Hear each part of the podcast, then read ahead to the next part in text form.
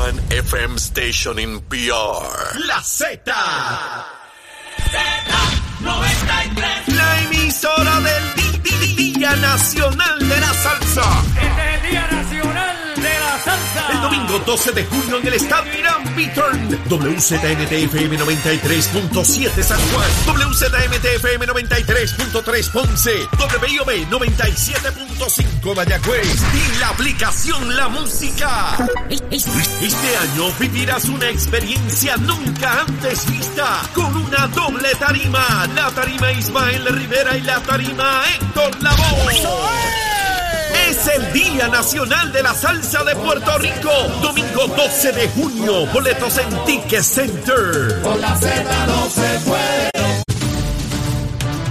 Comienza Nación Z Nacional. Soy Leo Díaz. Hoy miércoles 25 de mayo del año 2022. Contento de estar a mitad de semana con todos ustedes. Espero que estén bien. Y de inmediato, antes de comenzar a quemar el cañaveral bien duro. Estás con Nación Z Nacional por el Habla Música y Z93. Y ahí estamos quemando el cañaveral. Mire cómo se ve en pantalla a los amigos a través de Mega TV. Mire cómo quemamos el cañaveral todos los días de 8 a 10 de la mañana en Nación Z Nacional a través de Mega TV. Z93, la emisora nacional de la salsa, de igual manera la aplicación La Música y nuestra página de Facebook de Nación Z. Bueno, son tiempos complejos, ¿no? Sobre la violencia que encara el mundo, ¿no? Guerras allá en Ucrania y Rusia, el problema del narcotráfico en todas partes, matanzas, en fin. Muy duro. Voy a referirme a eso un poquito más adelante. Primero voy a hablar de COVID. 388 personas hospitalizadas, 388. Nos acercamos al número de 400. Siguen los decesos. Mantengan los cuidados. No hay otra manera de decirlo. Son mucho tiempo ya hablando y procurando que se atienda a este asunto. Así que corresponde a usted. Corresponde a usted tomar las medidas necesarias para cuidarse y disminuir las probabilidades, no solamente de contagio, que están altísimas, sino de que se complique la enfermedad en usted, en usted. Bueno, vamos con Luma, Lumita, Lumera. Vamos a ver. A las 5 de la mañana habían 3.127 abonados sin energía. Es un número relativamente alto. ¿Por qué digo relativo? Porque son casi 1,5 millones. Eso es 1% minúsculo de toda la gente que tiene, ¿verdad?, un contador de energía eléctrica. Sin embargo, los números deberían estar entre 300 a 1.500, 1.800, los que no tienen en determinado momento. Quiere decir que está sobre ese nivel. ¿Dónde eran los problemas? Mayagüez, 1.473 abonados sin energía, y Bayamón, 959. Anoche, en el barrio donde yo vivo, allá en Caimito, se fue la energía eléctrica por varias horas, Así que en algún momento donde yo resido fue parte de la estadística de abonados sin energía eléctrica. Verifiqué antes de comenzar el programa, aumentó la cantidad a más del doble. Hay 6.721 abonados sin energía eléctrica. 6.721. ¿Dónde está el problema grande, el grande? En la región de Cagua. Hay 3.924 abonados sin energía. De los 6.000, 4.000 están en Caguas, en la región de Cagua.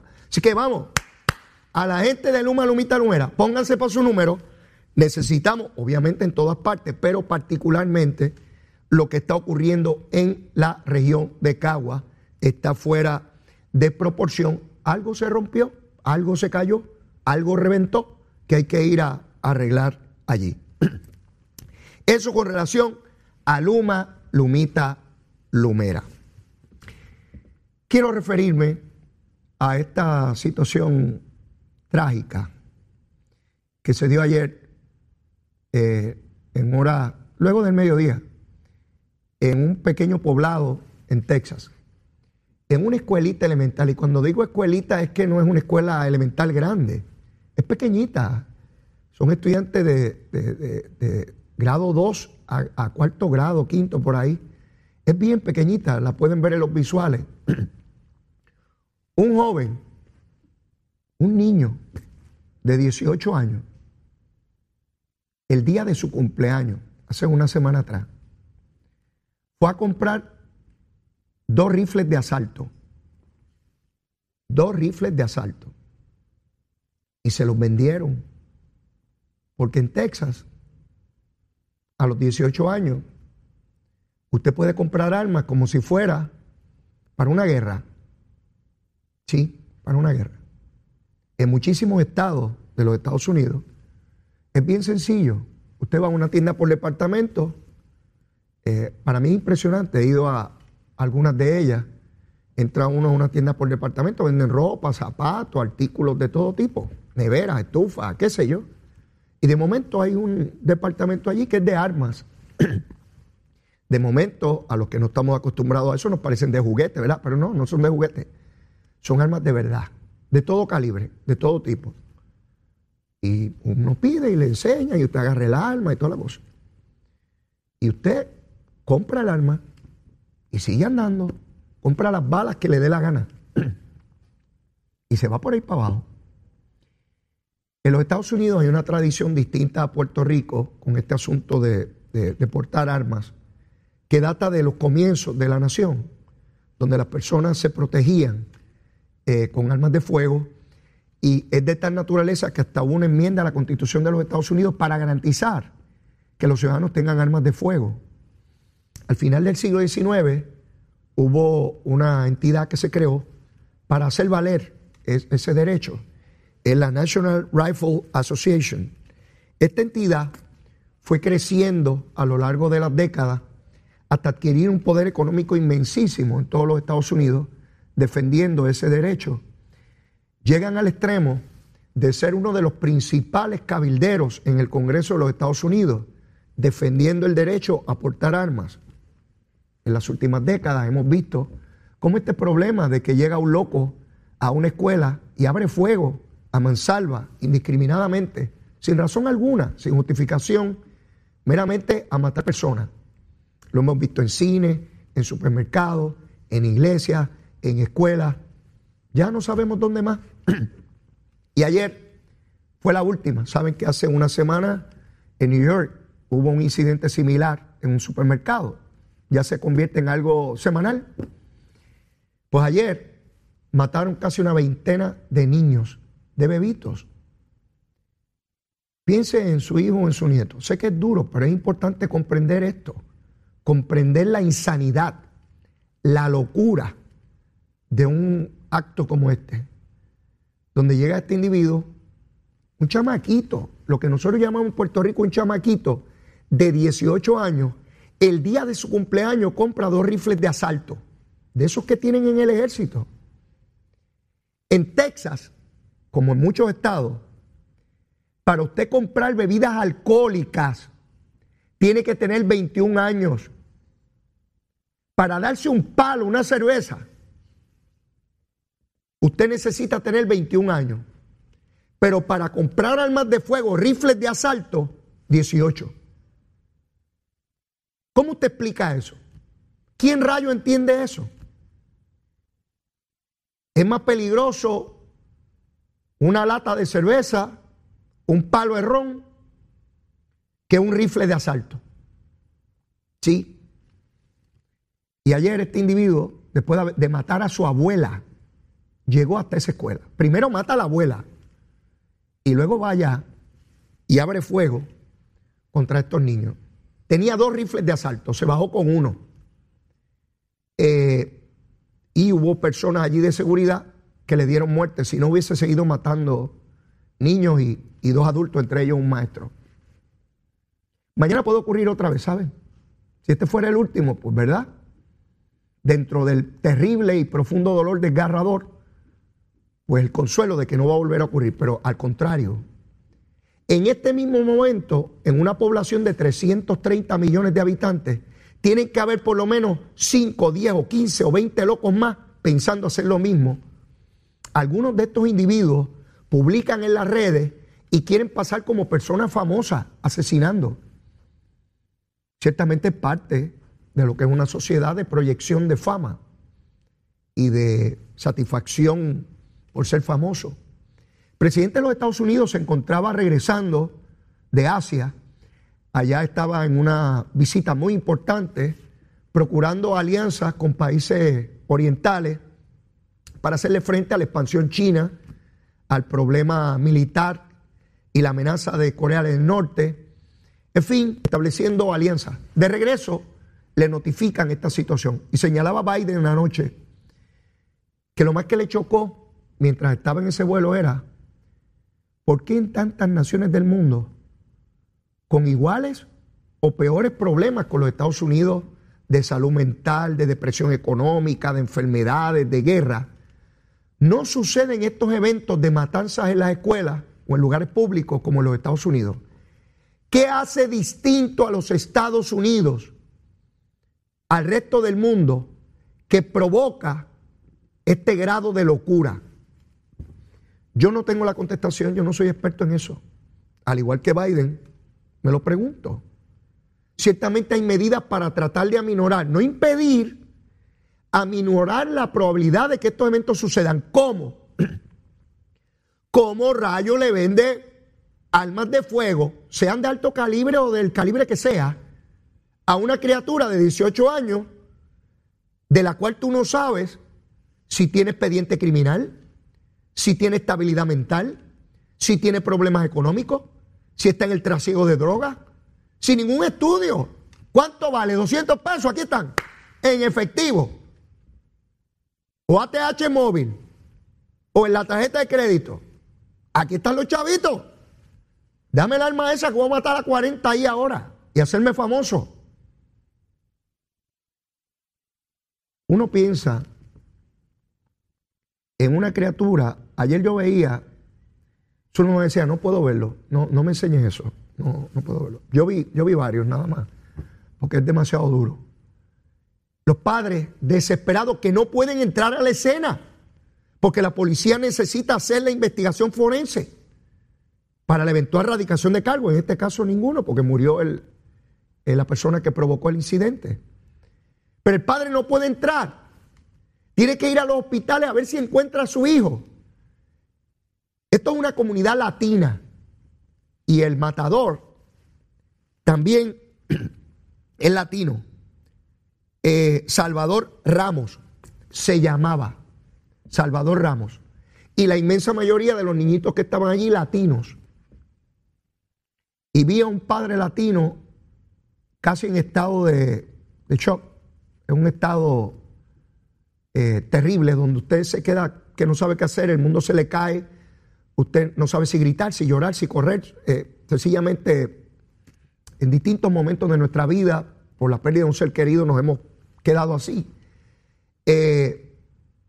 Y preguntaba, le decía a la periodista el nombre de su hijo, decía, si alguien sabe algo, que me lo dejen saber. Obviamente nadie sabe nada. Dijo el nombre del maestro y dijo, él estaba en ese salón. En el salón donde se dio la mayor cantidad de niños muertos. Él sabe la contestación a su pregunta, pero no estaba listo para aceptar la contestación. No estaba listo, como no está listo nadie para que le maten a un ser querido, y menos a una criaturita de 7, 8 o 10 años. Uno piensa como padre, ¿y por qué rayo no se enfermó hoy? ¿Por qué rayo lo traje a la escuela hoy? ¿Por qué lo matriculé en esta escuela? ¿Por qué a esa hora? Mire, son cosas que uno vive el resto de la vida con ella y se va de este mundo con ella. Es una herida que jamás puede cicatrizar. Hay que enmendar la ley de armas, y legisladores federales, particularmente republicanos, y yo soy republicano, insisten en esta cosa de que el gobierno no me regule, de que lo mismo con las vacunas. Que el gobierno no me imponga, pues que sigan matando niños. Sí, porque como no le vamos a imponer nada a nadie, que sigan matando niños. ¿Cómo rayos se le entrega un arma de fuego a una persona de la cual uno no tiene idea de quién es y de lo que va a hacer con ella? Es investigándolo y puede cometer una barbaridad, como en un asunto de violencia doméstica y matar a la familia. Sí, porque ningún ser humano está exento de volar el seguro de su cabeza. Un ser humano bajo coraje puede provocar situaciones bien difíciles. A mí no me gustan las armas de fuego. Nunca he tenido ni las puedo tener. Yo no puedo tener armas de fuego. Tengo que saber que tengo que resolver mis problemas hablando. Si tengo un arma de fuego, a lo mejor no tengo control. Yo. No puedo usar armas de fuego. Si me asaltan, pues bregaré hablando, si me dejan hablar. Si no, pues. Si tengo un incidente con alguien, tendré que resolverlo hablando si puedo. Pero no puedo tener armas de fuego. Eso yo lo reconozco en mí. ¿Cuántas personas reconocen eso? ¿Cuántas? No todo el mundo, pero mucha gente. Yo quiero tener mis pistolas. A primera, soplar un tiro y acabar con la vida de alguien. Y sobre eso, quiero señalar algo que nos toca a nuestra familia muy de cerca. El jovencito Max Guijur Colón estudia en el colegio de mi hija, se gradúa, está en grado 12, mi hija pasa ahora a 11. Este niño se gradúa ahora en su colegio en Santurce. Fue a la fiesta de graduación, cogió un Uber y en un carjacking recibió un disparo. Está en Centro Médico y la familia le pide por favor que se comuniquen al banco de sangre de Centro Médico y que por favor donen sangre para el niño Max Guijur Colón. Altos honores, beca presidencial, una lumbrera nuestra, una criatura que va a aportar a la sociedad en grande, y un disparo por poco le quita la vida. Su situación es de cuidado, pero entendemos que va a salir adelante y que va a continuar. ¿Cuáles eran sus planes de ir a la universidad? Sí, vuelvo a repetir, Max Guijur Colón, banco de sangre de Centro Médico, por favor, todos los que puedan, quieran, deseen, donen sangre para esta criatura, para que pueda seguir adelante. Parte de la violencia que vivimos aquí en Puerto Rico, relacionada en su inmensa mayoría con el narcotráfico. Vamos a la pausa. Llévatela, Chero. Él es Leo Díaz. Que venimos bajando, mire, chévere, aceleradamente. Nación Z Nacional por la Z. Ahí estamos quemando el cañaveral. Mire qué chulería. Mire cómo se quema por ahí para abajo. A eso nos dedicamos aquí. De lunes a viernes, de 8 a 10 de la mañana en Nación Z Nacional. Bueno, mis amigos, y todos ustedes saben que el domingo 12 de junio, en el Estadio Hiram Bithorn, el Día Nacional de la Salsa. Todo el mundo para allá. Mire, nosotros también vamos. 2 tarimas. No se lo puede perder. Mire, hay artistas que yo puedo estar aquí 5 minutos diciéndoles todo el batallón, el ejército de salseros que se van a dar cita el 12 de junio, domingo 12 de junio. 2 tarimas, la primera vez que tienen 2 tarimas. Mire, es un espectáculo de primera. Salsero, no te lo puedes perder, papito. Besitos en el cuti. Tienes que ir para allá, seguro que sí. A los salseros y a la salsera, porque en esto no se puede discriminar, ¿eh? Seguro que sí. Mire, y también tengo que hablarles de otra cosita. De Punta Cana. Vamos con Leito Díaz y Félix del Caribe para Punta Cana del 7 al 12 de septiembre. Mira el barco como suena, mi hermano, del 7 al 12 de septiembre. 669 pesitos, mire. Si usted se va en avión y en cualquier otro viaje por allá va a gastar una barbaridad de dinero, con 669, todo incluido, incluyendo Leito Díaz, le incluye a Leito Díaz esa cosa, y con 50 pesitos usted se para el viaje. ¿Cuál es el hotel? Caribe de Luz Princess. Y podemos utilizar su hotel gemelo, comida, bebida, bueno, todo. El numerito a llamar, 787-622-4800. 622-4800. Mire, sepárelo, yo sé que usted tiene 50 pesitos, cuéntelo. 1, 2, 3. ¿Ve que los tiene? Seguro que sí. Vamos para allá, para Punta Cana. Bueno, mis amigos, quiero hablarles sobre el proyecto de estatus, porque ha habido algunos desarrollos de ayer para hoy. Y ustedes saben que yo tengo mi unidad averiguativa. Los canales de televisión, periódicos, estaciones de radio, tienen unidades investigativas, pero yo tengo unidad averiguativa, porque cuando usted investiga, averigua, y cuando averigua es un averiguado, y eso es lo que yo soy, un averiguado, y me fui a averiguar, porque yo escucho ahora plantear al presidente del Partido Popular de que no le dieron tiempo y que a reaccionar y que no lo tomaron en consideración.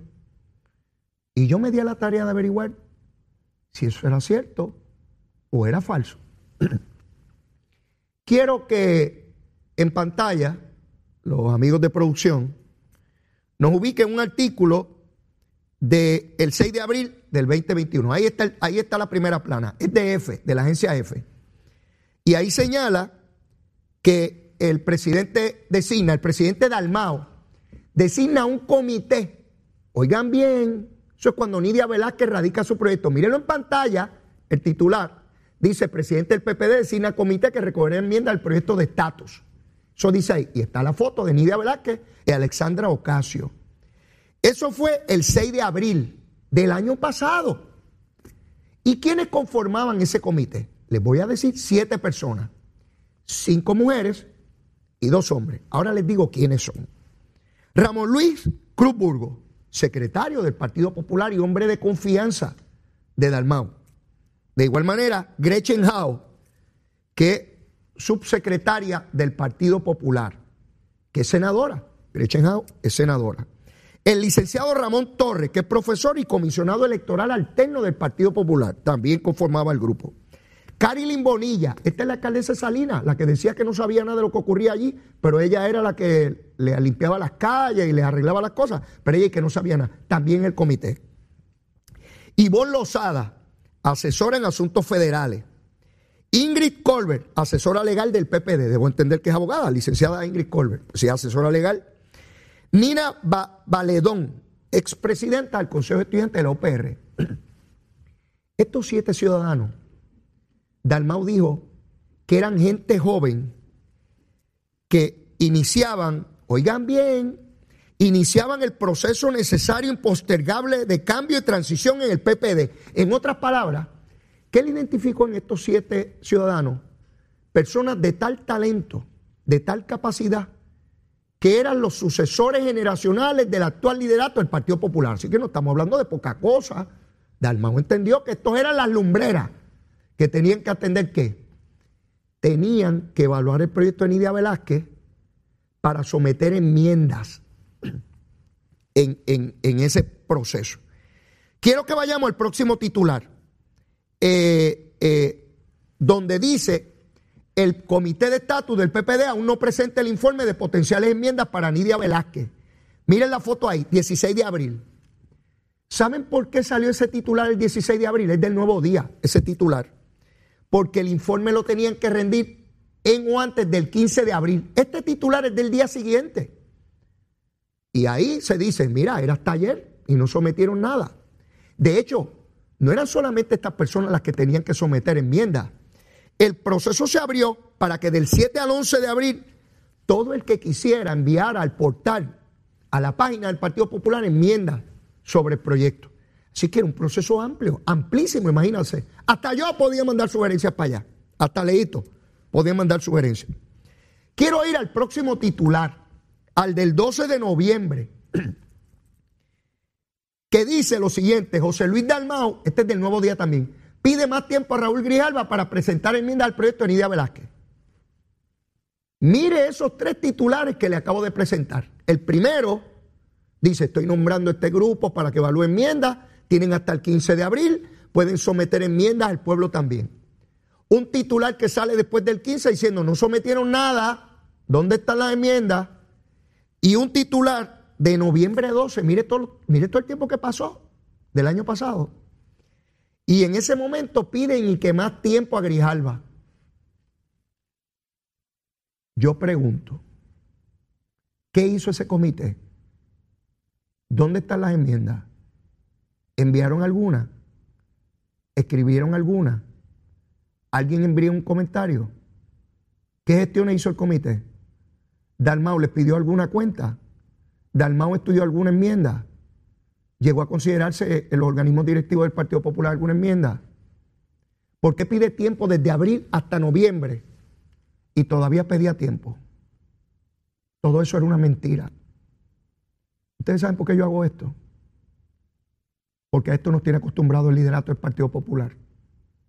Por décadas. Sí. Vamos a nombrar un comité.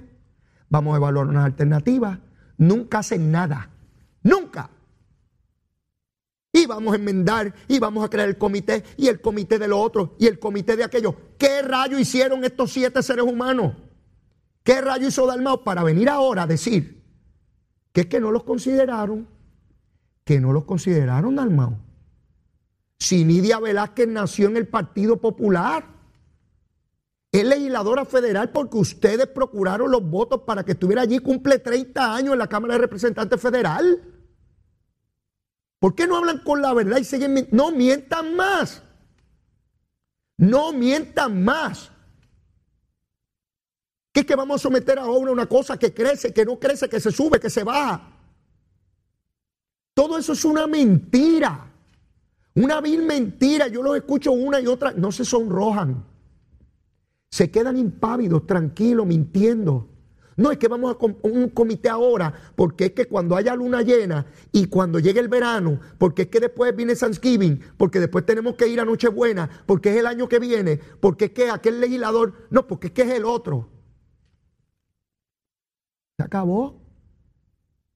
Se acabó. Ya nadie cree nada. Nadie. Ni Nidia Velázquez. Ayer, Bob Meléndez. ¿Ustedes saben quién es Bob Meléndez? Bob Meléndez es senador por New Jersey, demócrata, pana de Acevedo Vila, hermano, bueno, al punto que se quedaba en la casa de playa del gobernador, cuando Acevedo Vila era gobernador, y bien acompañado que se quedaba, ¿sabes? Besitos en el cutis. El muchacho es bravo, el muchacho es bravo. Llegó a tener un caso de ética. Se le imputaba coger beneficios de un empresario. Salió bien de ese caso, pero lo tuvo ante la Comisión de Ética del Senado Federal. Amigo de Lela y del estadolibrismo. ¿Ustedes saben lo que dijo ayer Bob Meléndez? Que ve con muy buenos ojos el proyecto de consenso de la Cámara. Otro más que se baja de la guagua de Lela. Ya no defiende el territorio.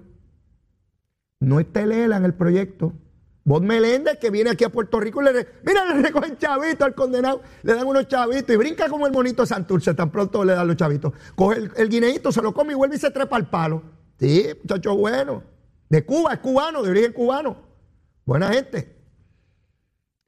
Zulmita, mi esposa, su familia paterna es cubana y su mamá de Yauco, Puerto Rico, donde sale el mejor café de esta isla. Así que mis hijos tienen sangre cubana. Mire, de origen cubano y favorecía el ELA, ya no favorece el ELA. Ahora creen el proyecto que radicó de consenso Nidia Velázquez, Darren Soto y Jennifer González. ¿Quién queda? Dalmau, ¿quién queda? No queda nadie. No queda nadie. Esto a mí se me parece a cuando uno está perdiendo una elección y empiezan a llegar los números y tan pronto la gente que está en el comité va viendo los números, se van yendo. Tan pronto uno pierde la elección, queda la familia de uno porque no se pudieron ir. No queda más nadie. Ahora, si usted gana, mire, está todo el mundo allí. Llega todo el mundo. Ah, yo siempre estuve contigo, Leito. Tú eres lo más grande del mundo. Qué hombre inteligente y bueno, bendito sea Dios. Qué bueno es Leito. Cuando usted pierde, mire, mi hermano, ya les he dicho. La única que me llamaba era Zulma. Bebo, pan y leche, trae pan y leche. Nadie más me llamaba. Cuando eres candidato o gana, muchacho, el celular, eso es. Rin, rin, y tiqui, tiqui, tiqui, y tiqui, tiqui, tiqui. Todo el mundo, qué bueno eres y cuánto necesito. Así trabaja esta gusanga. Mire, así hacemos los seres humanos con el poder. Pero hubo otro que se expresó. Manchin. ¿Y de dónde es Manchin? Manchin es de West Virginia. Es demócrata, pero vive en un estado republicano y anda como algunos políticos en Puerto Rico con un pie aquí y un pie allá. Me acuerda a Charlie Delgado Altieri que le pregunto, ¿usted va a correr? Y dice, bueno, tengo un pie adentro y uno afuera. Pobre muchacho. Por eso perdió, porque siempre tenía un pie donde no estaba el otro. Mira, Charlie, tienes que tener las patitas, los piecitos, en el mismo lugar. No vas a tener un pie aquí y uno allá. Por eso perdiste. No puedes tener las patitas una por aquí y una por allá. Tienes que estar justitas y caminar sincronizadamente para que no te caigas. Sí, así funciona esta cosita, papá. Mire, pues Manchin dijo que ese proyecto de llegar al Senado Federal no debe estar en la Comisión de Recursos y debe estar en la Comisión de los Jurídicos, porque dice Manchin, que es una lumbrera, que hay que enmendar la Constitución de los Estados Unidos para hacer a Puerto Rico Estado. Eso es un disparate. Manchin lo sabe, pero como todo político buscón y jaiba, se inventa un racional que parezca presentable en sociedad, porque yo le he dicho a ustedes que a toda decisión los seres humanos le damos un enchape de principio para que no se vea la verdadera intención. ¿Sí? Piense que no dice, no, me opongo. No, tiene que ir a aquella comisión porque hay que enmendar la Constitución. No hay que enmendar ninguna Constitución. Puerto Rico entraría como Estado en equal footing, en igualdad de condiciones, como dice el proyecto de ley. Y no hay que enmendar ninguna Constitución. La Constitución establece los mecanismos para que entre un territorio como Estado de la Unión. Él lo sabe. Este es el mismo senador, demócrata, dice él, que le ha detenido la principal legislación a Biden en el Senado Federal. Al igual que la senadora Sinema del estado de Arizona, que es demócrata, pero está en un estado republicano y tiene que estar, mire como Charlie Agador tiene, con un pie adentro y uno afuera. Sí, tan pronto usted escucha un político que tiene un pie aquí y un pie allá, no hay más nada que hablar. Ese está como la veleta, dependiendo de para dónde del viento. Opino en el oeste de esta manera y allá acá. Sinema opina de una manera en Washington y otra en Arizona. Y lo mismo le pasa a Manchin. ¿Qué quiero decir con esto? Que el proyecto tiene un camino extremadamente difícil en el Senado. Porque no solo está dividido mitad y mitad, es que tiene a dos senadores demócratas que están fugados, brincaron la verja y se fueron a desertar, se fueron con el opositor. Y el Partido Demócrata no puede contar con esos legisladores, porque todo lo que sea parte de la agenda fundamental del Partido Republicano, ellos se van a ir con los partidos republicanos. Sí, estoy diciendo eso también, que el Partido Republicano, aun cuando tiene en su plataforma Puerto Rico Estado, están muertos del miedo porque entienden que Puerto Rico sería demócrata. Y yo los entiendo, no los justifico, pero los entiendo, porque les he dicho aquí en infinidad de ocasiones que si yo fuera legislador y estoy allí en la Cámara, yo no voy a crear un municipio que tenga electores que me derroten a mí. Estaré loco, ¿verdad?